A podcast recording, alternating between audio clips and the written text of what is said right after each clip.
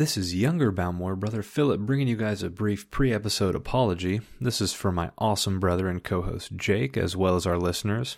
It'll have been almost a month between the publishing of this episode in mid April and its recording and announcement back in March. In the meantime, I've gotten sick, started a new job, gone on vacation, and wrapped up some wedding planning. If you notice that any of the coverage in our current event segment isn't quite current, and some of our other coverage seems a bit dated, that's all totally my fault. Going forward, this shouldn't be an issue, and I hope you guys enjoy the episode regardless.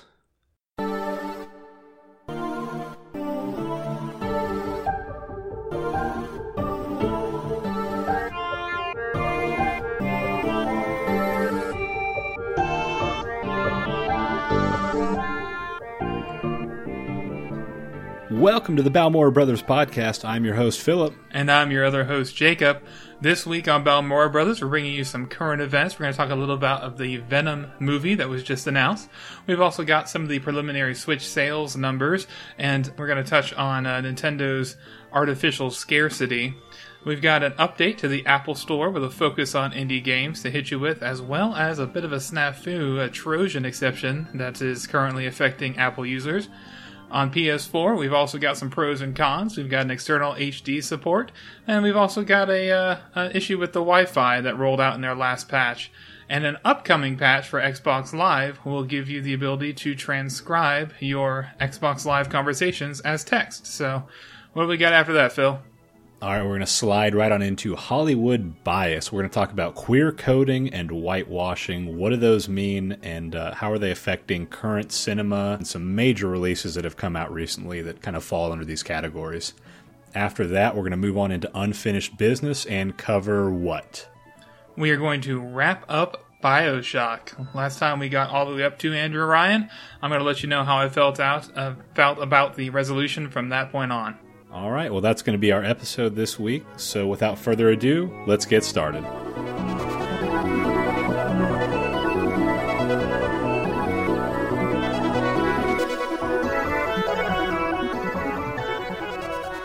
All right, Jake. So, first up in current events, this is really recent. Uh, last night, I think, actually, the news dropped from Sony. It is that a Venom movie is coming out next year on my birthday. What do you know about the Venom movie? And, really, what do any of us know about it? Because it's kind of hit out of nowhere, right? Absolutely out of nowhere. Uh, I've got no idea. I actually was lamentably awake when that announcement came out. So I saw it and I was like, oh, Phil is going to be so excited because I know how much you like Venom. And I like Venom too. Uh, he got kind of a bad rap in the third Tobey Maguire movie, um, but he's a really cool villain. Well, really anti-hero if you're uh, into the comics or the book. What was the name of that book that we we read?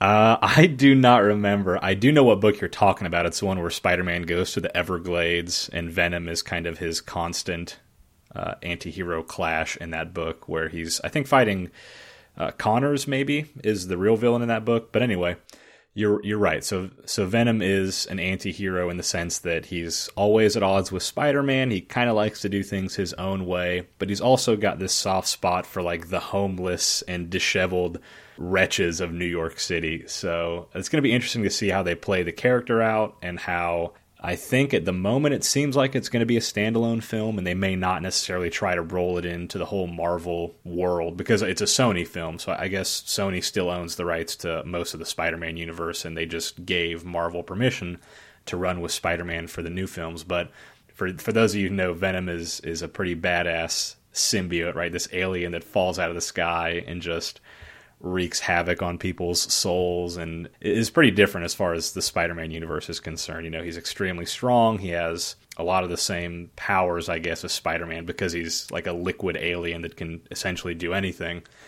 And so it'll be a really cool take on the story, I hope. So we'll see who they choose to play, you know, Eddie Brock or or whoever Venom ends up being in this incarnation and uh and kind of where it goes. I hope it's Brock. Uh Brock definitely had the strongest storyline in the comic books, and they really, like I said, he got really kind of sold short in the movie. Um, he's a much more dynamic character, and I don't know if they're gonna play it in New York necessarily. They definitely could and then that gives him the whole like conflict with Spider-Man back and forth kind of thing. But they run the risk of making him too much of a villain at that. And what I think is is pretty cool that's coming around now is this idea that like we can make these anti-hero characters. I think maybe like, you know, Deadpool was a good starting point. Then we had Logan, um, where you got two pretty pretty positive anti-heroes. Uh, but coming up, we're going to have two maybe not so positive uh, with Venom, and also they announced that um, I don't know if you heard about this, but uh, Black Adam, which is uh, the Rock's character from the upcoming uh, DC Justice League movie, he's going to get his own spin-off as well. I, I kind of heard a little bit about that. I'm really excited for The Rock because everything that guy touches kind of turns to gold. You can't really deny his, I don't want to say his acting chops. He's not going to win an Oscar, but he does do a really good job of rejuvenating franchises and kind of bringing a really fresh, not just masculine, but fun take on stuff. And I know Black Adam's not necessarily like that, but it'll it'll be good to see where he goes with that. So I didn't know a lot about that, and I honestly wasn't even sure that was a done deal. But if it is, then then you know more power to him.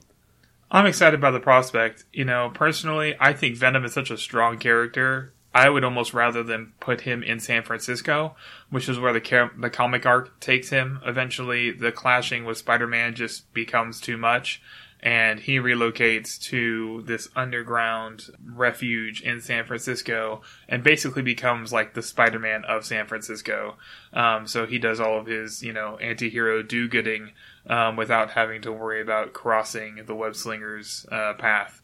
Yeah, last thing on Venom, I'm going to call it right now. In some way, Carnage is going to be either in that film or he is going to be like the stinger at the end of Venom, is like some kind of plug for Carnage. Moving on, our second topic today in current events, we're talking about Switch sales numbers. So I know last week we talked about the Switch initially looking like it was going to sell really well. And I think based on some third party numbers, we're looking at like a million and a half consoles sold worldwide in the first week, a little bit higher as of now. It's been out for about two, almost exactly two weeks now, actually. So compared to the Wii U, which actually did okay when it launched, I think in the US the Switch is up about 20 or 30,000 units week 1. And when you consider the Switch came out in March or right at the beginning of March, and the Wii U was hitting in the holiday season. It's pretty pretty impressive from Nintendo. Uh, the other thing we were going to talk about, I think, is supply. So I know you've had some frustrations with kind of being hard to get as far as Nintendo consoles are concerned. So what did you have on that?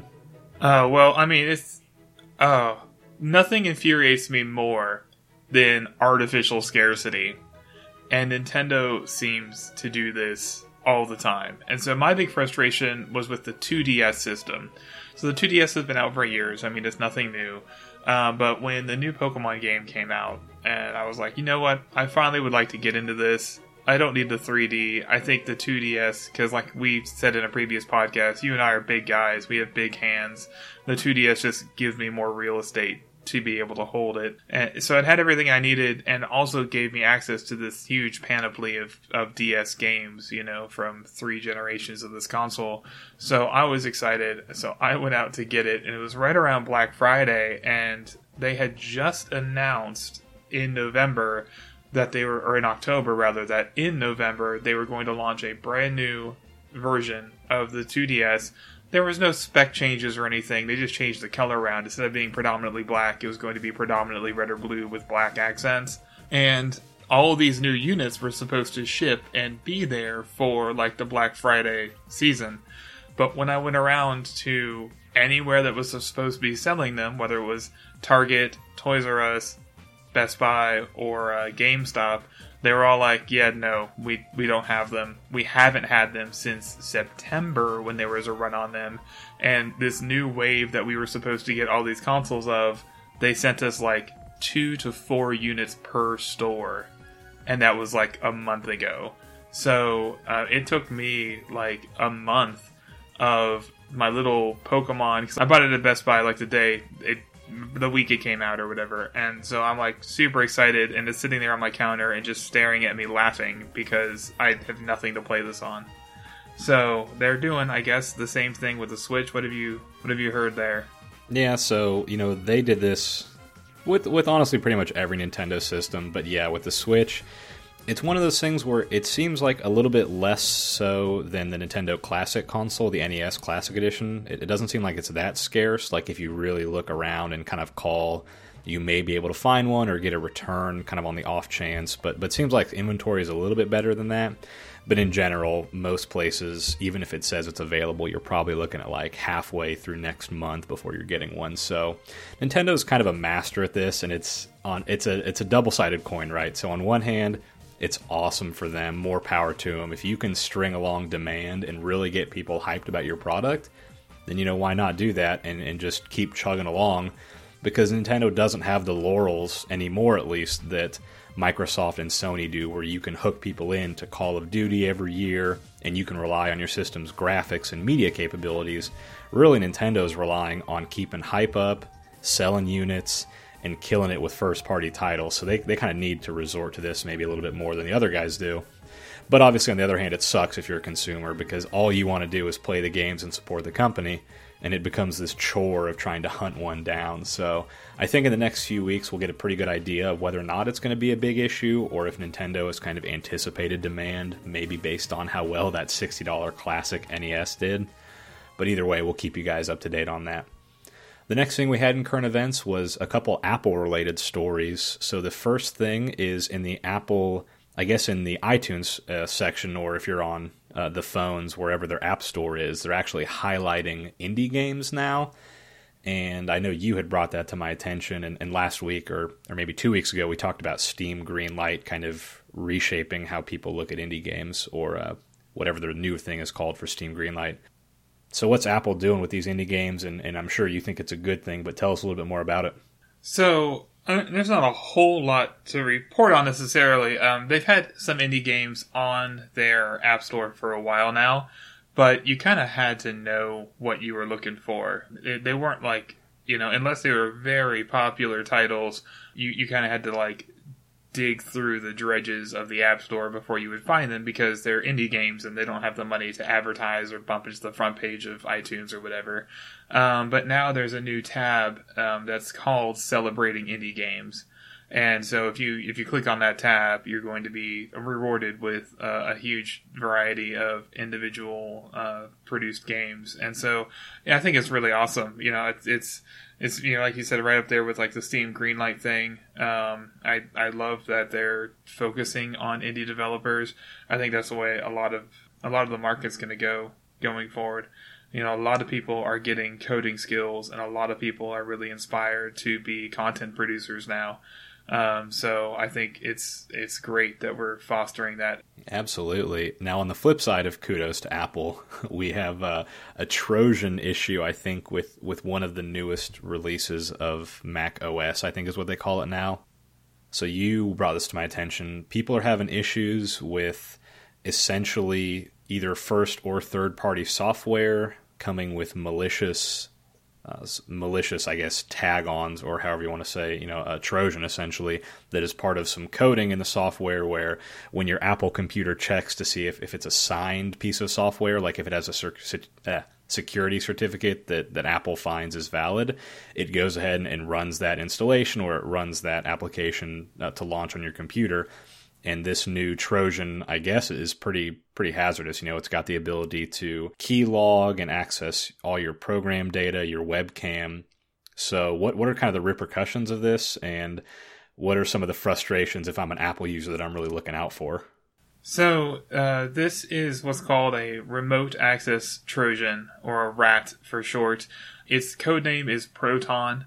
Um, it uses a zero day exception. And so, for our users who aren't familiar, a zero day exception is an exception in a piece of software that is at its uh, inception, right? The, the first day it comes out, or zero day, um, there's already a flaw, and there are hackers that jump in there and figure out what the exceptions are that they can plug these little back doors through. And this one is particularly uh, malicious because it does come with signed and verified security certificates through Apple. How they got their hands on them or how they fabricated them, you know, we can only speculate. Uh, but because of that, it gets through all of the normal antivirus kind of stuff that Apple is producing. I don't know if there are or aren't third party virus programs that might screen this out or malware programs that might screen this out. But I think maybe the biggest frustration for me running currently, if you guys are watching TV or even if you're using a streaming service, I see this occasionally pop up on uh, either Hulu or the CW app or whatever. Um, there is an Apple app or not Apple app. There's an Apple ad which depicts this girl who is scared of viruses on her computer, and the host is just like, "Oh, well, you don't have to worry about Windows viruses on a Mac," and that, is such a misdirection. You know, of, of course, you don't have to worry about PC viruses on a Mac, but that doesn't mean you don't have to worry about viruses on a Mac. And I think we've gotten so comfortable with this idea that just Macs are just more secure because they are. So the real answer is not switch your operating system. The real answer is go out and get yourself protection. Get yourself a malware program. Get yourself an antivirus program. You know, I I read the article where I read about this Proton. Um, their suggestion, even if it was a joking suggestion, was if you want to be secure now, I guess you have to go get a Chromebook. And again, that's just kind of this culture of like passing the buck. Like, uh, PC's not secure, get a Mac. Mac's not secure, get a Chromebook. And it's really not the way that we, as informed people, should be like framing this issue for the uninformed masses. Um, I think it's really irresponsible, and I would really like to see that done away with. The big issue here well, the big issue with the antivirus or the virus thing is obviously that, that this is a big flaw, and Apple needs to go ahead and correct this with some kind of new update to uh, Mac OS. But but the perception issue is kind of what you're dealing with, and I, I totally agree with that. And one of the things that we saw, because I, I, do repairs now, but uh, when I was was doing computer sales, basically the majority of Mac customers who come in are people who have that notion that their Mac can't get a virus and when you look at install base for both OSs, that's really where that argument comes from. Like traditionally, 90% of the entire earth is using Windows PCs as far as personal and business use. And you've got like this small market share for Mac and Linux or like Unix based systems. So if you're trying to get money or affect the most people negatively, you're going to write your virus for Windows. Well, Apple's doing a little bit better, and I think perhaps you know the average income of the Apple customer is a little bit higher. So if you're writing these trojans that essentially hold people's data hostage and you're having them go to some random website and put in their card information, then now Mac is becoming a sexier choice for you. But you're absolutely right. You know, you don't really want to be telling people that your system can't get viruses or that the solution is is just a jump ship as, as soon as things get bad. So we'll we'll see how Apple responds going forward, but hopefully hopefully soon that perception kind of changes and people realize how similar Mac and Windows are in a lot of ways. Last uh, thing we wanted to talk about today, as far as the current events go, is going to be well, actually I guess two more things, both related to consoles. So PS4 came out with the 4.5 firmware update. I want to say this was about a week ago, and that added a lot of new features and kind of carried with it some some bad stuff. So, as far as the good stuff that came with this update, they did add external hard drive support. So, instead of just swapping out the internal drive like you could have always done, you now have the option to add a hard drive up to 8 terabytes. That's a good thing. They also did some very Xbox esque features. So, when you get an achievement in Xbox on an Xbox One, a lot of times that achievement comes with a custom wallpaper well, now you can do custom wallpapers from your favorite games on the PS4, so kind of catching up to Xbox in that regard. And they also added a quick menu that seems like it's pretty similar to Xbox 2, where they updated the quick menu to make it a little bit more user friendly. So, a lot of good usability features with this new update.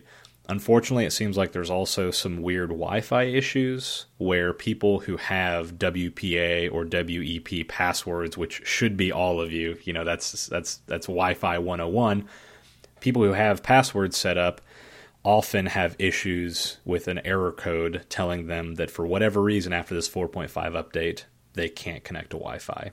So, right now, the official Sony response kind of sucks. It's just like, hey, we're looking into it. We know it's an issue. And if you get on the threads, it'll tell you the issue is solved. And then the solution is just that Sony knows about the problem.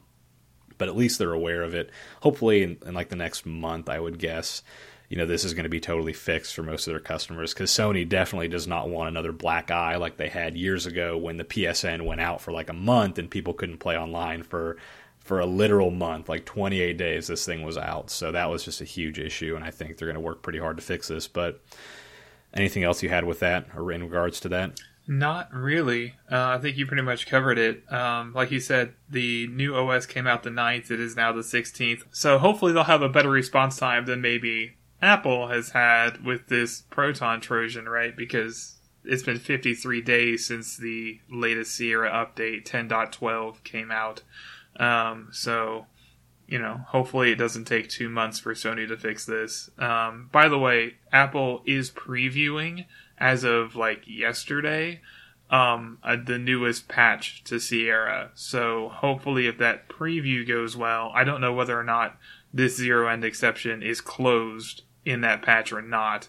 But one can hope that that is part of what this new patch will will come with. So people, I guess, who have beta access may already have this new patch, um, and so hopefully they'll be rolling it out here pretty soon. So you know, silver lining on on the Apple thing, but you know, hopefully Sony does not take two months to to fix this error. Sure. So with that, the last thing we had in current events is going to be a little segment on Xbox Live, bringing a new feature, or not really Xbox Live. I don't want to say Xbox Live because in the, what I was looking up, it's going to come over the air. Obviously, as an update for compatibility within your console uh, under your accessibility menu but it seems like it's going to be on a per game basis to whether or not they're going to implement a new transcription feature. So, what's the transcription all about? And I'm still trying to figure out if, if it's working on, on each game or if it's like a live thing. But what have you heard about uh, Xbox Live voice to text? All right, so it's going to go two different ways. Um, when you're using Xbox Live and you're, you know, with your buddies or the strangers on the internet, um, you're going to be yelling at each other back and forth, just like you always were. Um, but if people have this transcription enabled, then in addition or in lieu of hearing your voice, they're going to get a text, you know, just like you would have in other like MMORPGs or whatever, where you have like a little text box down in the bottom of the screen um, that's going to pop up everything you're saying, and it's going to be transcribed visually. So people who want to play in quiet can you know play in quiet and still communicate with people, um, see what their friends or or their adversaries are saying or what have you. The other really cool thing about that though is for hard of hearing users. Now that there's a transcription, you have essentially closed captioning for the Xbox Live portion of the content. So anything that's in the game, as long as the game supports closed captioning, and most titles do, you get the audio kind of like given out to you. If it's like just even in multiplayer, I think it'll do potentially closed captioning for like you know match starting or whatever, but it's only for the game side of it. So this is going to give it to you for the Xbox Live community side of it. So I think it is an Xbox Live thing, but it has to be supported by the. I guess in that case, think of it like um, like split screen playing, right?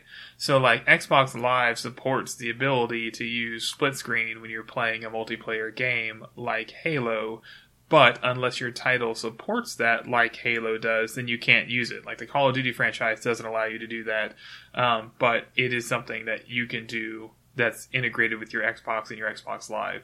Um, so it's still going to be up to the individual manufacturers, and the Halo Wars 2 is going to be the first to come out with this feature enabled. Um, so we'll see going forward if it gets you know retroactively added to some of the more popular titles like Destiny or some of the old Halo games, uh, potentially some of the Call of Duty franchises. Um, and you know what kind of games roll out with this in the future. So I think it's really cool for the hard of hearing.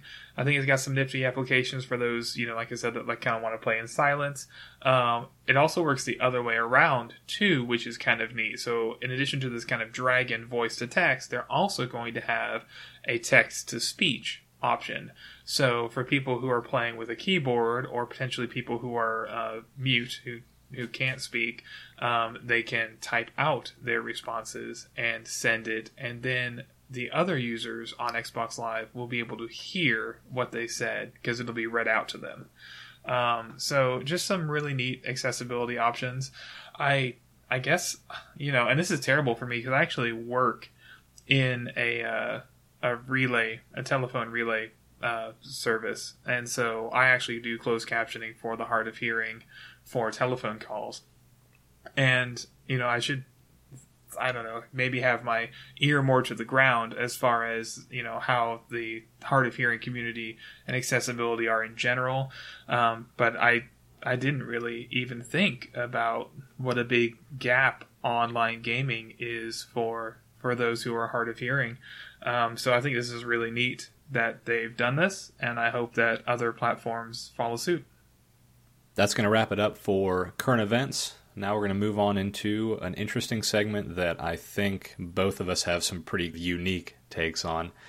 We're going to talk about Hollywood bias, and this is I don't, I don't even know if that's really the word I want to use, but in particular, kind of two things that Hollywood does, or really the media. I don't, I don't want to just put all the kind of onus of this on Hollywood, but two things that happen frequently are queer coding and whitewashing. So, first of all, queer coding, that well, you know what, Jake? Tell you what. Why don't you cover this, and I will react, and then uh, and then we'll go ahead and switch. All right, that sounds good.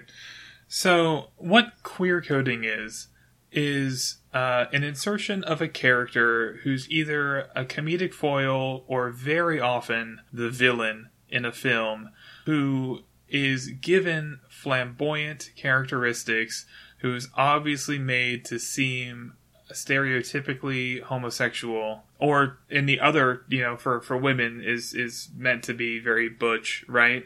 But they are also like a like i said a negative or comedic character. So you either in the best cases don't take them seriously really as a person or a character because they're not giving anything that drives the story or they're a villain and so you're kind of like from a very young age exposed to all these different sources of media that tell you that people who act stereotypically gay are bad people. Um, so Disney is actually pretty notorious for this. And I don't, I'm not going to say like the studio had the intent to cast homosexuals in a malicious light. But when they do this, you know, subconsciously or not, it does tend to create that effect. So some, you know, common villains from from Disney would be like Captain Hook uh, from Peter Pan, Governor Ratcliffe from Pocahontas. Ursula is also an example of this. Ursula is actually uh, based on Divine, who was a big drag queen uh, performer. And so they've all these villains that have this you know flamboyancy to them. And so you know as you're a kid and watching these movies you know you're not maybe thinking about it but you're like oh well you know people who act like that like mm, maybe i should worry about them. And so this this kind of came to the my forefront of my mind with beauty and the beast coming out. So i've not seen it yet. It technically re- released late last night. I'll probably go see it today or this weekend um, and Emma Watson is in the movie. So hopefully, you know, because she is a very progressive voice, especially in feminism, but also in general. And I would hope that she would not be in this production or be as vocally supportive of this production as she has been if she felt like there was some kind of unfair slant against the LGBT community um, in the inclusion of this subplot with LeFou. But LeFou's another great example of a character that it was kind of like not only just kind of gay in the original depiction, but also kind of like gimpish. So he was already kind of the laughing stock of the original movie. He is also a villain character, so he's kind of like the tour de force of queer coding. He's both somebody you're not supposed to take seriously and somebody who has malicious intent. So, you know, everybody's like, go Disney. They've got a prominent gay character in one of their movies, but it's this laughable villain. Like that's not a prominent gay character. You know, a prominent character representing a minority might be. I don't know if you've seen the trailers for Coco yet, um, but the next Pixar movie coming out is going to be largely focused on like Hispanic culture, which is very cool. And I guess you know maybe we'll touch on that kind of stuff in the whitewashing segment of this. So that's neat. Like your protagonist is Hispanic and you're going into like Mesoamerican and Mexican culture with your storyline. That is awesome. You know, Moana and uh, the uh, Princess and the Frog, you know, they kind of went into other minority groups and brought them to the forefront of the movie in very responsible ways. So I would like to see more of that. Sure. There are some people who really get this right on the other side of this. Um, I've been, and we haven't really talked about them yet because I haven't completely caught up to this season of the DC uh, television shows yet. But you know, they do a lot of things wrong in those shows, mostly from a narrative standpoint. But something I have treasured since I first saw it in The Flash, they have done a remarkably responsible job with their LGBT characters. I I have to give them props where props is due because at the end of the day, like I'm not looking for the main hero of the story to be gay and it to be wonderful that he's gay. Like, you know, I don't I don't want them to do the same thing to gay characters that they're currently doing to heterosexual characters, where they're just, you know, like ridiculously over the top, like they do in the Disney Prince and Princess movies, right? Like, that's not the relationship I want to see. I would rather see a more responsible and realistic approach where being gay is completely secondary to the character. You get in Flash the uh, the captain or the police chief, and there's just this one off line where they're sitting there talking to him and he's eating a burger at his desk and he's like, Man, I gotta do this here because if my husband saw me, he'd kill me because my cholesterol's through the roof, right? Or my, my doctor's on me for my heart or whatever. And it's just such a small little throwaway line. And, but it, it, it's responsible. It's slice of life. It's like, this is accurate. Like, being gay isn't everything that somebody who's gay is about um, and being a gay man, like I can speak to that. Like being gay is not the end all be all of my life. I have other interests. There are other things about me than just the fact that I'm gay, and I'm a normal person just like anybody else. So when it's normalized, I think that's really responsible and really cool. So yeah, so there's a lot of responsible ways, you know, to put that in your media and just be like, listen, people are people regardless of who they love and it just it just gets under my skin when in 2017 we still have big production houses like Disney who think that it's okay just to shove these characteristics on a villain. Yeah, well, I think we should probably clarify we're not necessarily condemning uh, everyone, everyone involved with the production. And a lot of this, realistically, is probably and unfortunately so ingrained in a filmmaker's or a, a production, anyone involved in the production, in their mind that it doesn't seem out of the norm. So, like when you roll your eyes because you hear a term like queer coding, it just sounds so just it's like why do we even have a term for this? Like why is this even a thing?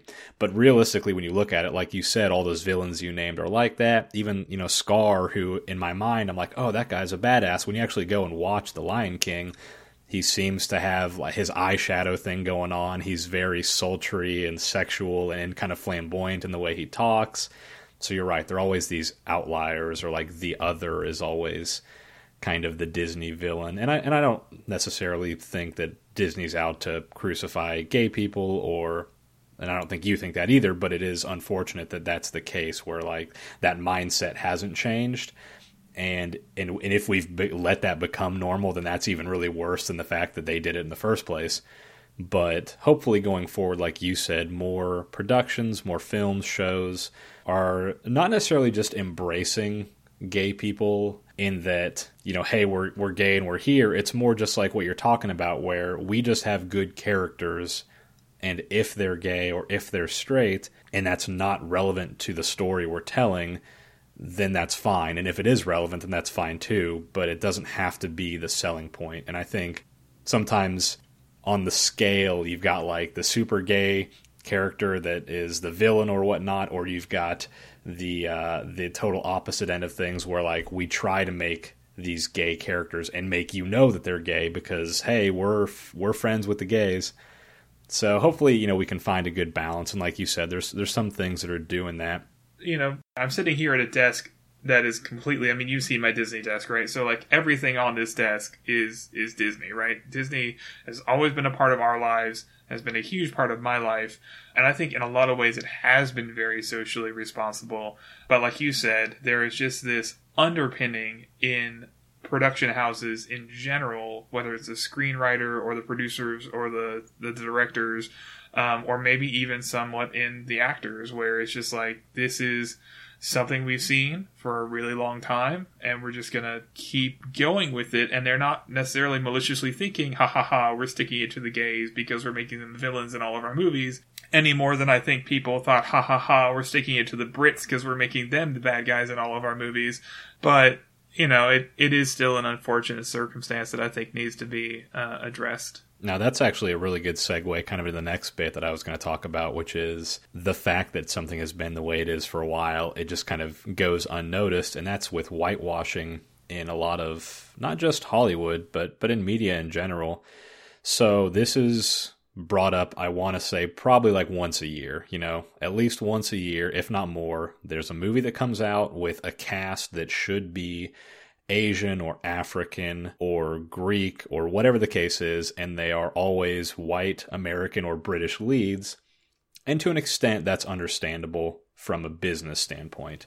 A very good example of this, and also a very bad example, is the Great Wall movie that just came out. So that's a movie about uh, some sort of kind of fantastic interpretation of the Great Wall of China. And of course, Matt Damon is the lead in that film. So, from a studio's perspective, you put a character like Matt Damon in so that it sells really well.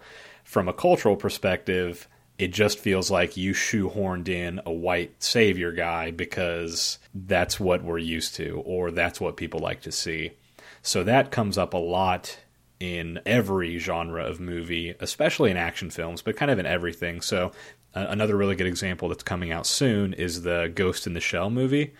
Uh, I am actually really excited to see that, and I'm going to give Scarlett Johansson kind of the benefit of the doubt uh, like The Great Wall, the lead is a white actor, and everyone else is actually, or most of the other people seem like they are cast like they should be. You know, there's a lot of Japanese actors in that film, uh, in the Ghost in the Shell film. So I'm not convinced that it isn't going to just be more of the same but it does look like it, it, could be good. But that's kind of getting off topic. So we see this all the time, right? Like if you look at 300, and kind of going back to what you said about British people being the villains, well, like if we are just a general audience and we don't seem to know a lot about the topic, you're just going to go ahead and throw in a bunch of British white actors to be the leads. That happened in 300, it happens in Clash of the Titans.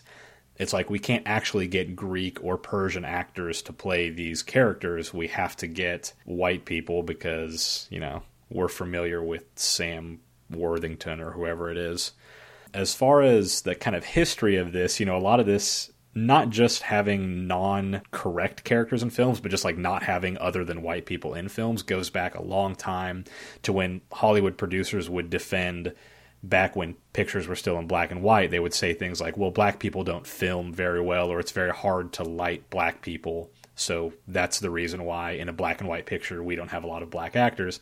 Which, if you watch Casablanca, you know, or, or something like that where it's a black and white film with a black actor just seems like total bullshit and it kind of is but that's a lot of where those roots are and then going forward now as a as a counter to that it seems like we've settled into this let's get a cast together and let's just put like a black guy in there so that it's it seems like we're being racially sensitive or, or something like that and i had this thought too jake which was totally off the wall. But man, how did the original Power Rangers show get away with making the Black Ranger a black guy and the Yellow Ranger is an Asian woman? Like, could they not have made the Asian girl the Pink Ranger and made the white chick Amy Jo Johnson the Yellow Ranger? Like, I just don't get how that slipped through. And if that came out in today's day and age like that, the kind of backlash that you would get for calling the Asian character the Yellow Ranger and the black character is the Black Ranger. but either way, so so yeah, you know this happens all the time, and even in kind of ensemble roles, movies that get it right, like Rogue One that we talked about, where you still have really good Asian leads, uh, and there are some Middle Eastern characters it's still always like the white protagonist. So we'll see. Actually, I don't want to say we'll see. I think there is kind of a growing resistance to this. And if you look at films like The Great Wall, if you watch that preview, that movie looks like shit and it did horribly and it looks dumb. And I'm glad that it tanked. But I think people are just kind of getting tired of that. And I hope that movie studios realize that, like, we're okay. You know, I am empathetic enough. I can suspend my disbelief that if you put a black woman or a gay character as the main character, even if I'm not those things, I could still put myself in that person's shoes. And that's really what film is about is kind of can you project? And if you can, you have something. So I don't know if you want to add anything on whitewashing, but that's just kind of the, the things that I'd picked up on as just being a movie buff for 20 years. Yeah. Uh, I, I don't think necessarily that you have to uh, suspend your disbelief to believe that a gay or black character can be the protagonist. I know you didn't mean to say it like that, but like I think it's actually more of a suspension of disbelief the other way that I'm just supposed to believe that in every important historical or fictional thing ever, it's always been a white person that's come to save the day, you know, and it's always been somebody of color or somebody flamboyant who's been the bad person. Like, um, and we could go into this. I mean, it, it, it extends past just race too. It also extends into like gender um, as well and certain like stereotypes that we see again and again that are really hurtful both towards men and towards women in media. So yeah whitewashing is is really an affront. I would say with 300 the real crime of that movie is just the 100% out of context that it is. The spartans were not the good people in you know the, the Persians had a much more egalitarian government, but that I mean that's entirely off the point. But like depicting the Persians because they're the quote unquote other, because the Greek people are the people who wrote history, right? So and they're the people who are more like Caucasian or white. So we're going to put it from their point of view because they're obviously the good guys because they're white. You know, it's just not responsible. It doesn't help history at all. One of the movies I really liked for this uh, was Kingdom of Heaven. Um, and I love Kingdom of Heaven in general. It's one of my favorite movies, and I know you enjoy it too.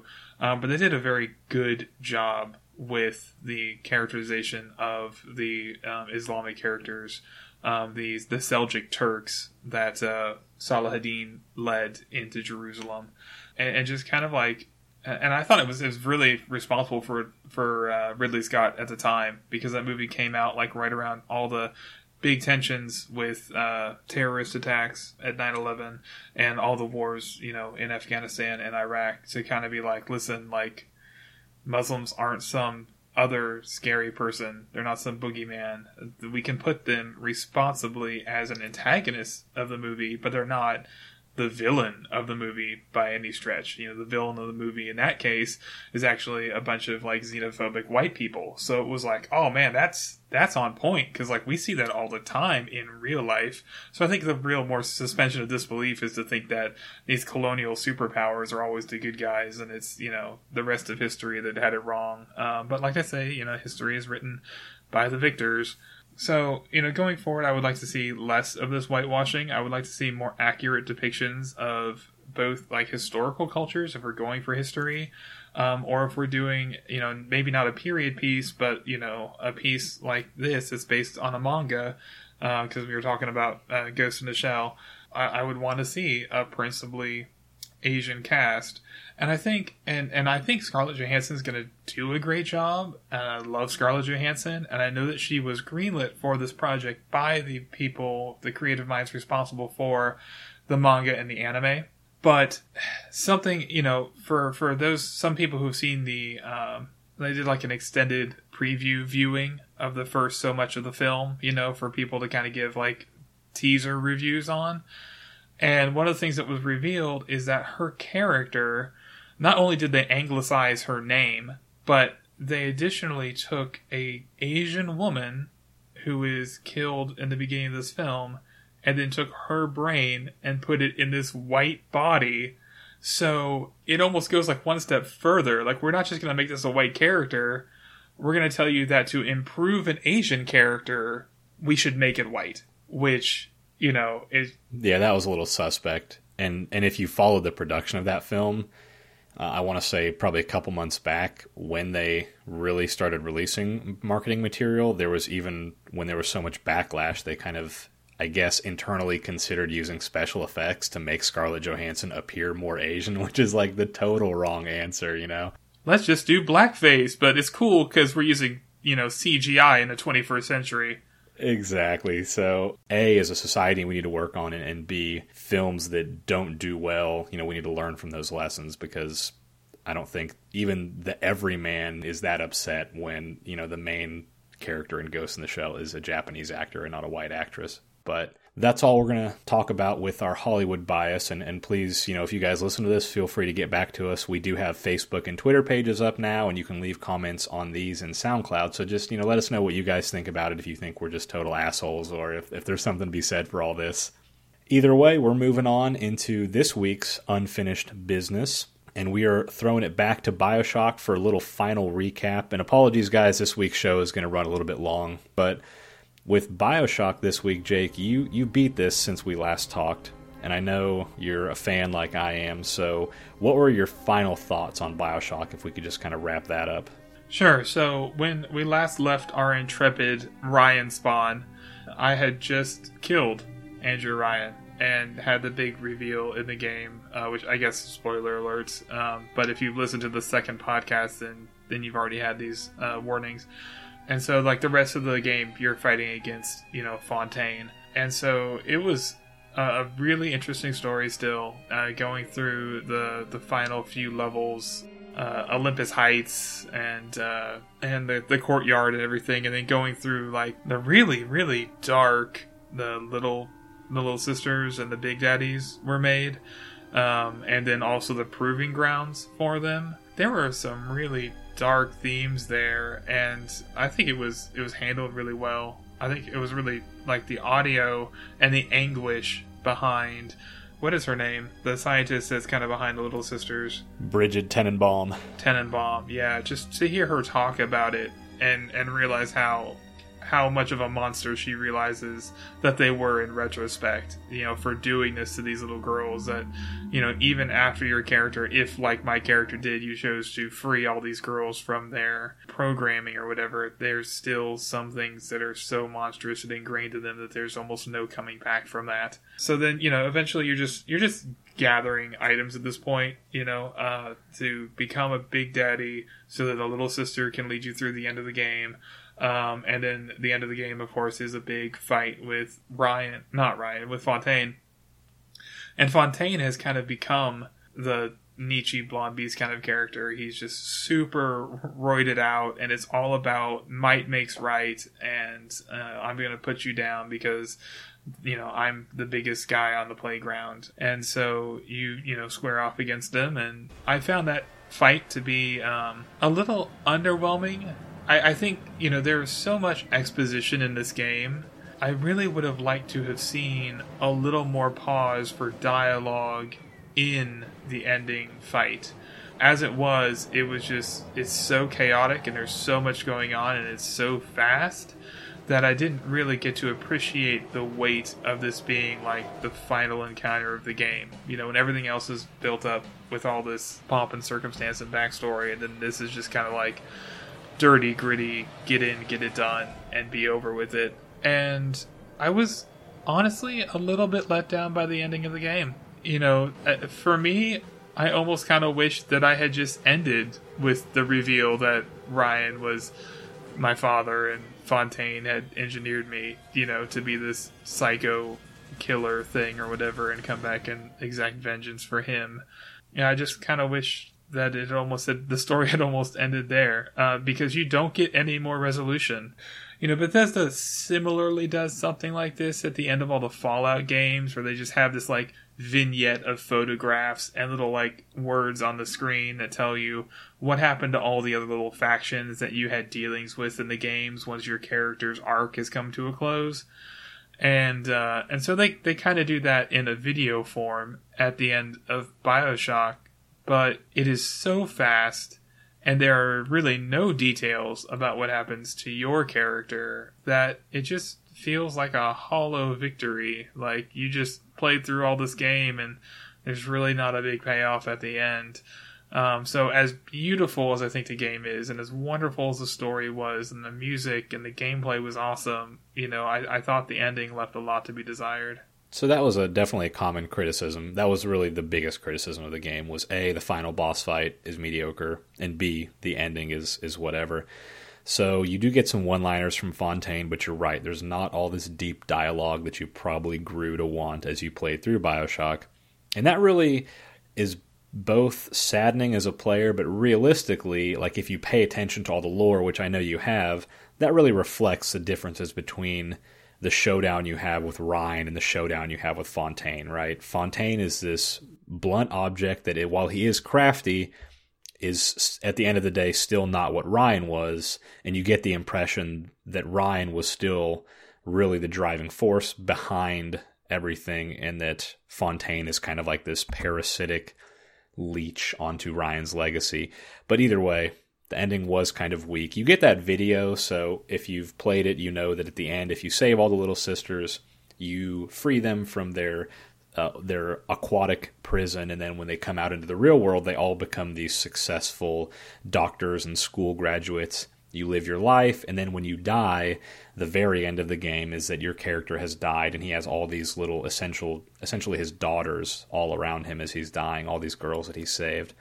So it is kind of bizarre that you get this storybook ending to this totally macabre kind of twisted game.